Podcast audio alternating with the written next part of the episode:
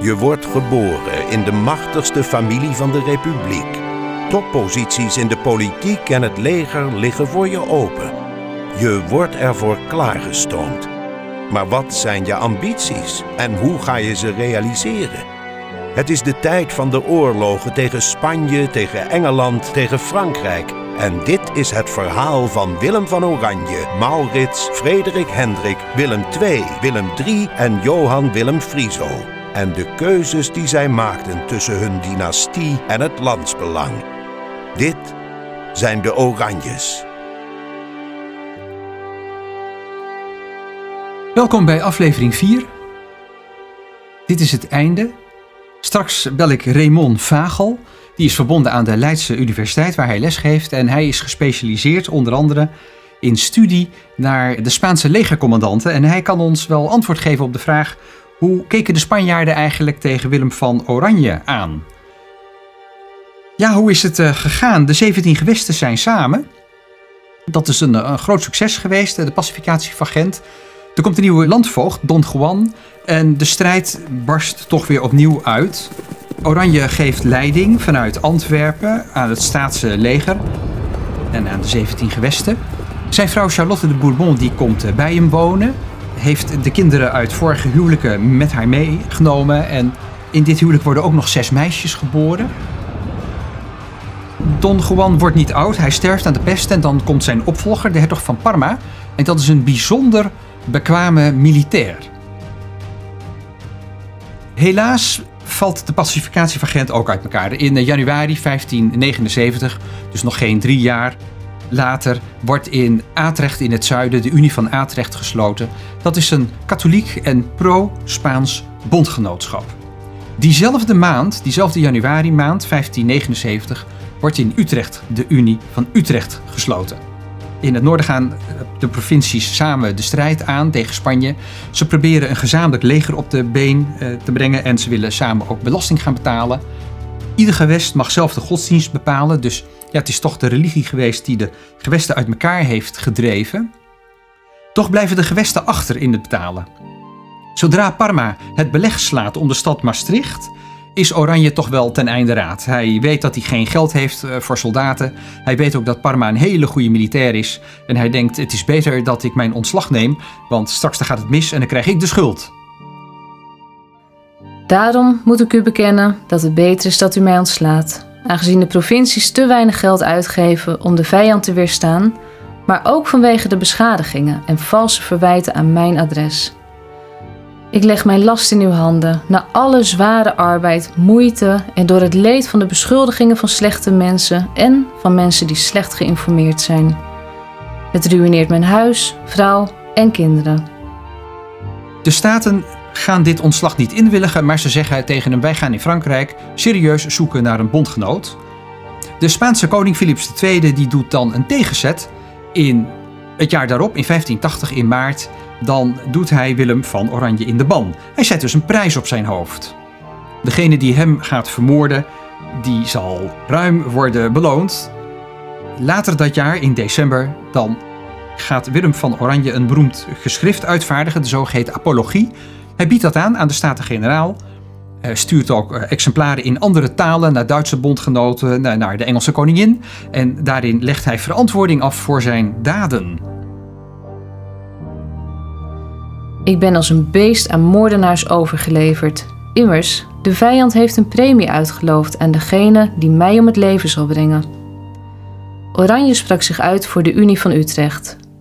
Ik zeg u nogmaals, en zo luid dat niet alleen de vijand, maar iedereen het hoort: steun de Unie, bescherm de Unie.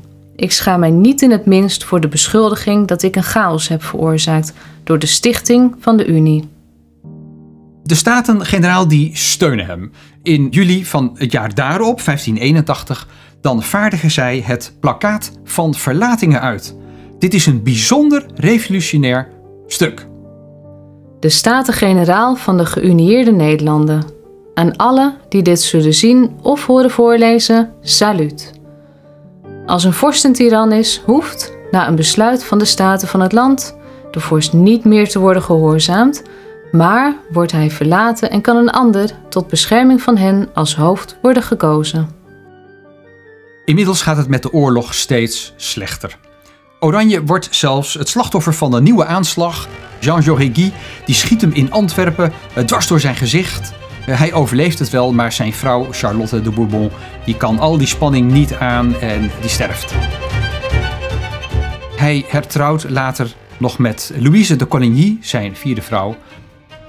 In Antwerpen gebeurt van alles. De, de, de Franse soldaten onder leiding van Anjou die komen in opstand. Dat is wel een beetje te verklaren, want zij werden heel slecht betaald. Dus, en, en ze leden honger en, en ja, ze moesten wat. Niet om dit goed te praten. eh, het is zelfs zo dat Oranje de schuld krijgt. En eh, de, de, de mensen, de Antwerpenaren, die eh, drommen samen voor zijn huis. En ze geven hem de, de, de schuld. Er ontstaan oploopjes. Eergisteren was middags groot alarm en iedereen ging naar het kasteel zonder te weten wie het had veroorzaakt. Sommigen riepen dat hij moest vertrekken. Wachtposten konden boze burgers met kracht tot de meer terugdrijven. Onze kolonels hadden moeite om de kapiteins en het volk te overtuigen. Maar eindelijk trok iedereen zich in de stad terug en ging men weer aan het werk. Zo werd Oranje van de furie van het volk gered. Als Parma zo ver oprukt dat zelfs de stad Antwerpen niet meer veilig is, dan besluit Oranje om met zijn vrouw eh, Louise, die inmiddels zwanger is, de stad te gaan verlaten en dan via Zeeland trekt hij naar Delft. In eh, Zeeland wacht hem een bijzondere kille ontvangst. Er worden ook geen saluutschoten gelost of zo.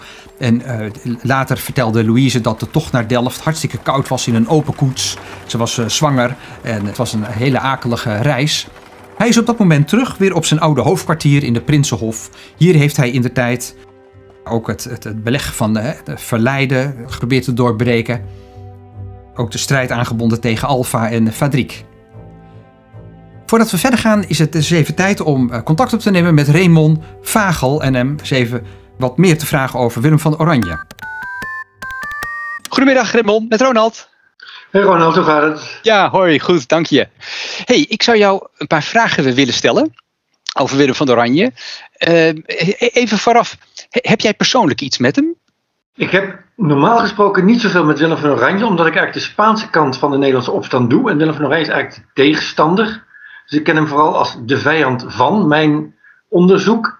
Maar tegelijkertijd, mijn eerste baantje in Leiden uh, bestond uit het uh, napluizen van de voetnoten bij een onuitgegeven manuscript over Willem van Oranje.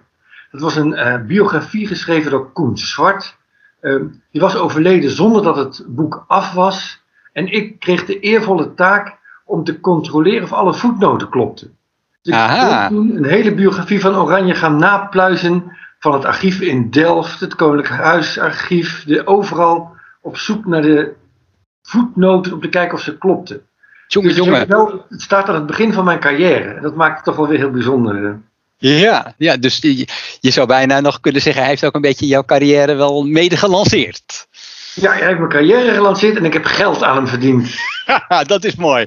hey, maar Raymond, jij, um, ik, ik, ken jou als iemand die heel veel afweet. Juist, hè, jij, jij uh, leest ook Spaanse uh, handschriften. Jij kent die Spaanse commandant, hè, je zei het al, de vijanden van, van Willem van Oranje. Wat voor beeld krijgen we eigenlijk van Willem van Oranje uh, als je naar die Spaanse commandant kijkt?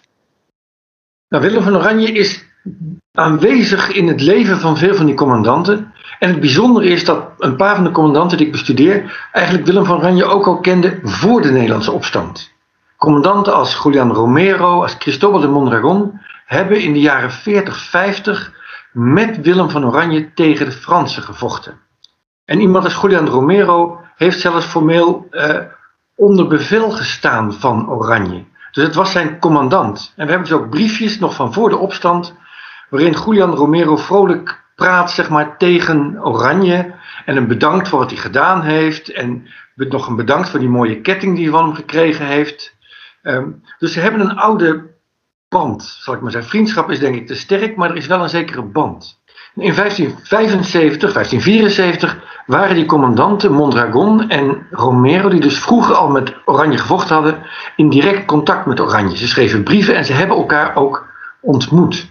En daar bleek echt het idee van die Spaanse commandant van als ze nou een gesprek met elkaar hadden als oude kameraden, dan zouden ze Oranje wel kunnen overtuigen om toch weer voor de goede kant te kiezen. Uh, en daarbij wel dat um, die commandanten zijn eigenlijk van lage komaf. En Oranje is van hoge komaf. En dat merk je echt, hij is een hoog edelman. Dus ze kijken altijd wel op naar hem. Oké, oké. hey, maar ze hadden me toch ook een keertje bijna te pakken gekregen hè, tijdens een nachtelijke aanval? Ja, toen Oranje dus inderdaad met een groot legerkamp uh, aanwezig was, toen heeft Julian Romero een nachtelijke aanval, een encamisada geleid. Dus dan trekt iedereen zijn witte hemd aan. Zodat ze elkaar in het donker kunnen herkennen. En een camisa is een hemd in het Spaans, dus een encamisada. Dus dan doe je het in het hemd, zodat je elkaar kan herkennen in het donker. Um, en het verhaal gaat dat ze in het legerkamp bijna bij de tent waren van Oranje. Maar dat toen zijn hond uh, Willem Oranje heeft wakker gemaakt en dat hij op tijd kon ontsnappen. Dus de oude kameraad van Oranje had hem bijna te pakken gekregen. Bijzonder aan dit verhaal is eigenlijk dat het in de Nederlandse bronnen bekend is, in de Nederlandse kronieken. Maar in Spaanse kronieken ontbreekt het. En ook in Spaanse correspondentie. Dus het lijkt erop dat de Spanjaarden zelf destijds nooit geweten hadden dat ze zo dichtbij waren. Dat maakt het nog wel extra spannend. Tja, dat, dat, wat bijzonder zeg. Hey, nou hebben we het even gehad over uh, Oranje. Hè? Uh, als jij nu, hè, jij bent historicus in Leiden. als je nu terugkijkt op Oranje, wat hebben we nou wel of niet aan hem te danken? Je, zie jij hem bijvoorbeeld, hè, onlangs had je een soort strijd wie dan de grootste ne Nederlander is. Hè? En dan, dan versloeg hij zelfs Johan Cruijff en Michiel de Ruiter. Vind je dat terecht of zeg je nee, ik denk er anders over? Nee, grootste Nederlander zou natuurlijk niet moeten zijn, omdat hij natuurlijk gewoon in eerste instantie een Duitser is. En eigenlijk een Franstalige Duitser. Dus wat mij betreft hoort hij niet echt bij de Nederlanders. En zelf schrijft hij ook gewoon over zichzelf als een Duitser. En dat hij zeer bevriend is met de Nederlandse natie, maar hij vindt zichzelf geen Nederlander. Uh, dus ik zou dat ook niet doen. Um, ik zou ook zeker niet Pim Fortuyn als beste, als belangrijkste Nederlander willen zien. Maar we hebben zulke mooie Nederlanders als Erasmus, als Van Gogh, als Rembrandt. Ik had veel liever gezien dat we iemand hadden genomen uit een niet-politieke hoek. Ja, ja, ja, prachtig. Ja, nee, mooie argumenten ook, geef je. Ja, ja. Leuk hoe jij dat als historicus uh, zo even in een paar zinnen weet te duiden. Ja. Hey, misschien een, beetje persoonlijk. Hè? Jij geeft les in Leiden. Ik, ik, ik, ik, zie jou daar zo in actie met jouw studenten. Maar, maar, even omgekeerd. Hebben die studenten wel iets met Willem van Oranje? Of kun je zeggen, nou, dat is uh, helemaal niks?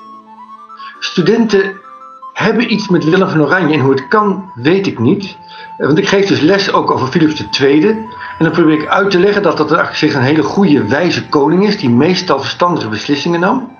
Uh, en dat Willem van Oranje toch eigenlijk vooral een soort opstandeling was. Ik probeer altijd een beetje te overdrijven, maar ik probeer ze dus duidelijk te maken dat de Spaanse kant eigenlijk even goed is. En dan gaan ze werkstukken schrijven. En dan is Willem van Oranje de held en Philips II de slechterik. En dan is het me dus niet gelukt. Dus er zit of iets in de opvoeding of iets in het Nederlandse DNA, waardoor ik het er toch niet uit kan krijgen. ik vind het een prachtig verhaal. Hey Raymond, mag ik je heel hartelijk danken voor je tijd. Ik vind het uh, ontzettend leuk zoals jij dat doet. Nee, nou, geen probleem. Het is altijd leuk om over de oude vrienden te spreken. In Delft wordt nog een zoon geboren, Frederik Hendrik. Eh, het doopfeest uh, wordt nog bijzonder gezellig. Het is alleen wel zo dat s'avonds ja, Willem van Oranje ook nog weer overleg moet plegen met mensen die uit het zuiden afkomstig zijn. Want uh, het ziet er inderdaad naar uit dat Parma de 1 de grote wereldstad Antwerpen gaat belegeren. Dus hij moet dan ja, allemaal maatregelen gaan nemen om het verzet te gaan coördineren. In Delft zelf is een complot ontdekt, het zoveelste al. Uh, wel tijdig, maar het stadsbestuur neemt allerlei maatregelen. Zo is het bijvoorbeeld verboden om uh, zondagsmiddags op de stadswallen te gaan wandelen. Of het is verboden om uh, vreugdeschoten te lossen in de stad. Ook is het zo dat als vreemdelingen in de stad willen logeren, dan in herbergen, dan moeten zij zich opgeven bij de politie, bij de schouten en de schepenen. Een van die vreemdelingen, die zich overigens niet registreert, meldt zich bij de Prinsenhof. Hij zegt dat hij François Guillon heet. Hij biedt zich aan als bode voor de prins. In zijn sollicitatiebrief, zou je kunnen zeggen, dan zegt hij van ik heb iets dat bijzonder interessant is. En de, de assistent van Willem van Oranje, dominee de Villiers, die nodigt deze François Guillon ook uit. En dan laat Guillon zien wat dan zo interessant is. Hij heeft een envelop bij zich met allemaal zegels, originele zegels, van een hoge Spaanse commandant. Dus hij zegt ja, hiermee kan je dus brieven vervalsen, een soort nepnieuws in omloop brengen. Later blijkt overigens dat deze François Guillon helemaal niet zo heet. Het is wel een Fransman, maar hij heet Balthazar Gérard. Ook om hem gaat het in de volgende aflevering.